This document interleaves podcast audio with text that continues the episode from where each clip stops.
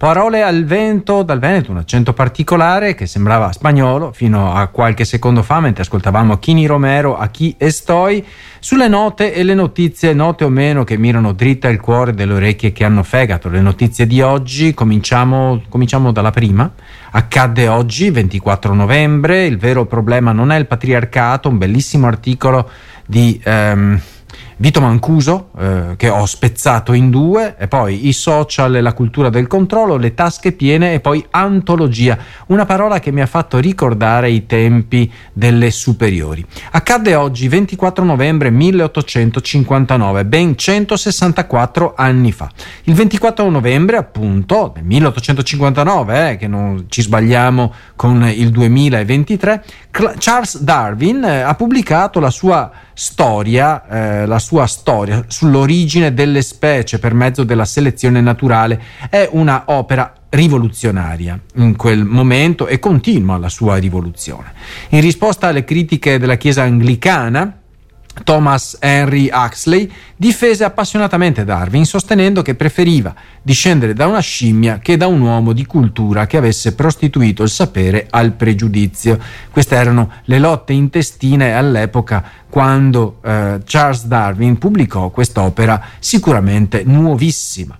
Il libro di Darwin propose la teoria della selezione naturale, lo sappiamo tutti, affermando che le popolazioni si evolvono attraverso una competizione spietata per le risorse naturali eh, immaginare quante guerre sono state combattute per i diversi minerali e tra poco anche per l'acqua non è distante dalla realtà, con i più forti destinati a sopravvivere e trasmettere i propri caratteri. Eh? Darwin supportò le sue conclusioni con prove scientifiche dettagliate, accumulando dati nel corso del tempo, temendo però una condanna per blasfemia. All'epoca non era possibile esprimersi liberamente.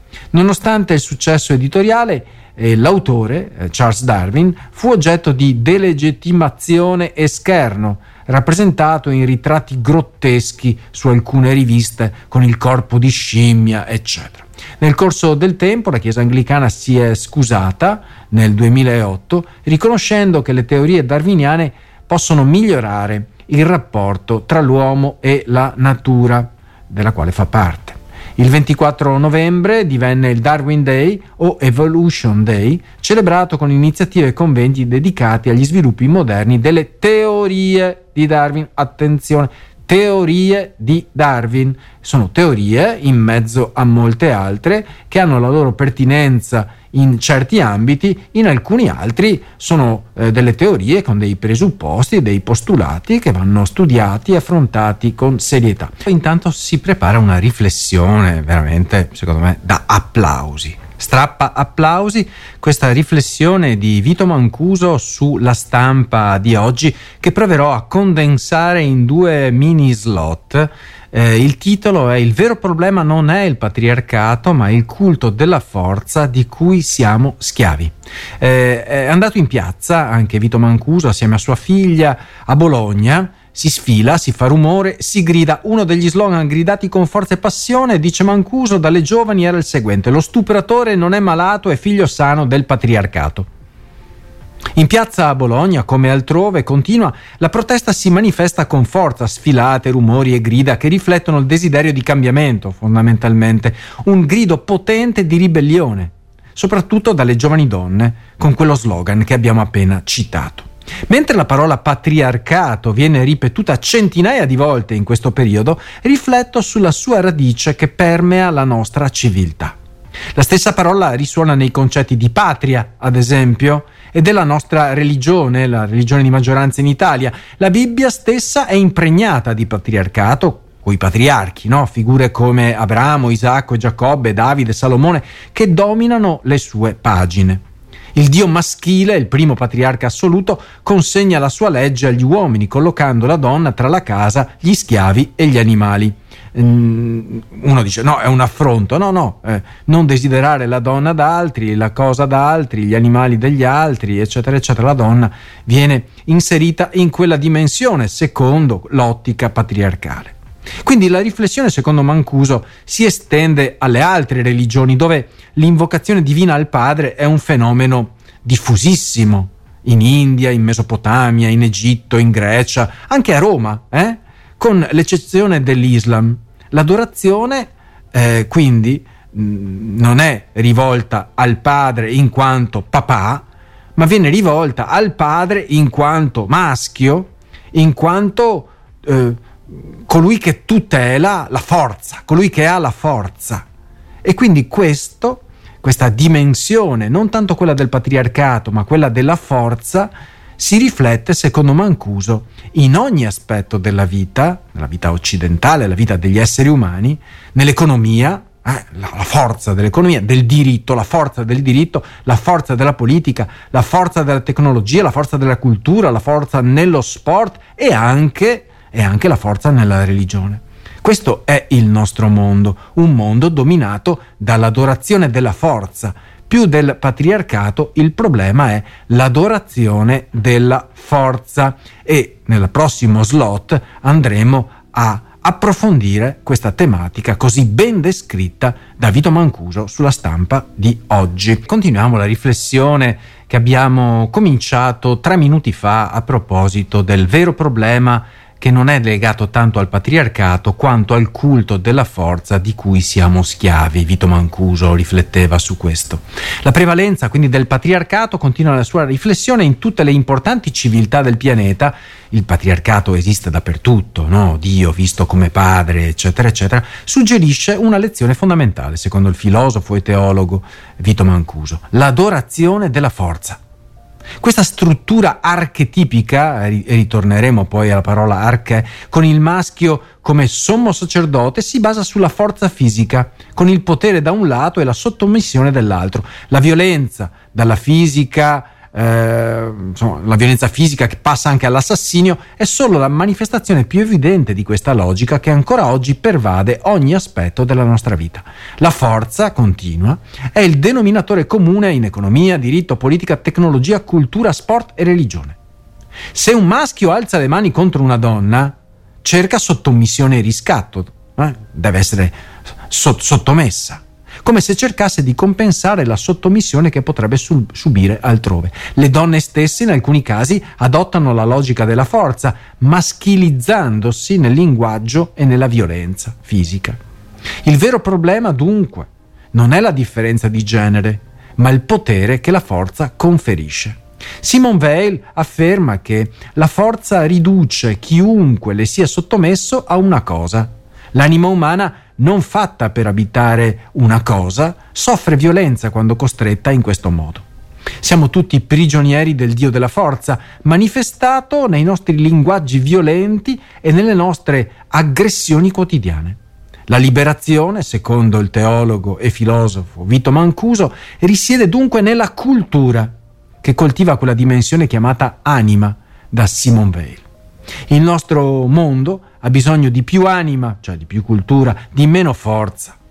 Per rompere le catene del patriarcato e di ogni forma di dominio dobbiamo abbracciare un ideale più elevato, simbolizzato e simboleggiato per Vito Mancuso dall'icona di Sofia, la sapienza. Eh?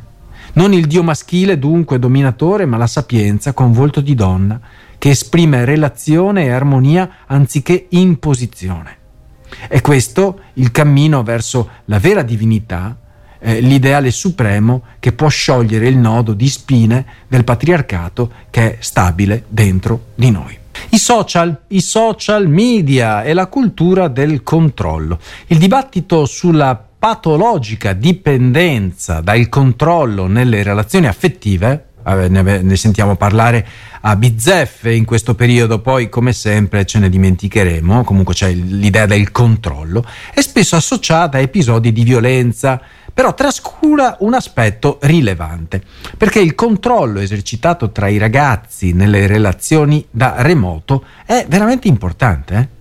In queste relazioni, ad esempio con la geolocalizzazione, diventa eh, uno strumento centrale questo controllo e consentono ai giovani di sapere costantemente la posizione reciproca, do, dove è andato, che cosa ha fatto, eccetera. Anche la spunta blu su WhatsApp diventa oggetto di controllo. Ha visto il mio messaggio, non lo ha visto, lo ha letto, lo, lo, lo ha eh, ignorato e evidenziano una dinamica di interazione basata sulla sorveglianza reciproca.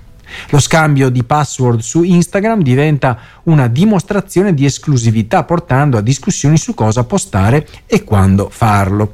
Beh, queste pratiche di controllo da remoto, svolte principalmente attraverso piattaforme digitali, eh, evidenziano un cambiamento nelle dinamiche relazionali giovanili, spesso privo di contatto fisico e basato su modalità di comunicazioni scritte. La ricerca sottolinea la necessità di un'educazione digitale che comprenda i linguaggi e le dinamiche delle relazioni online, eh, coinvolgendo figure educative consapevoli nelle sfide presenti sui social media.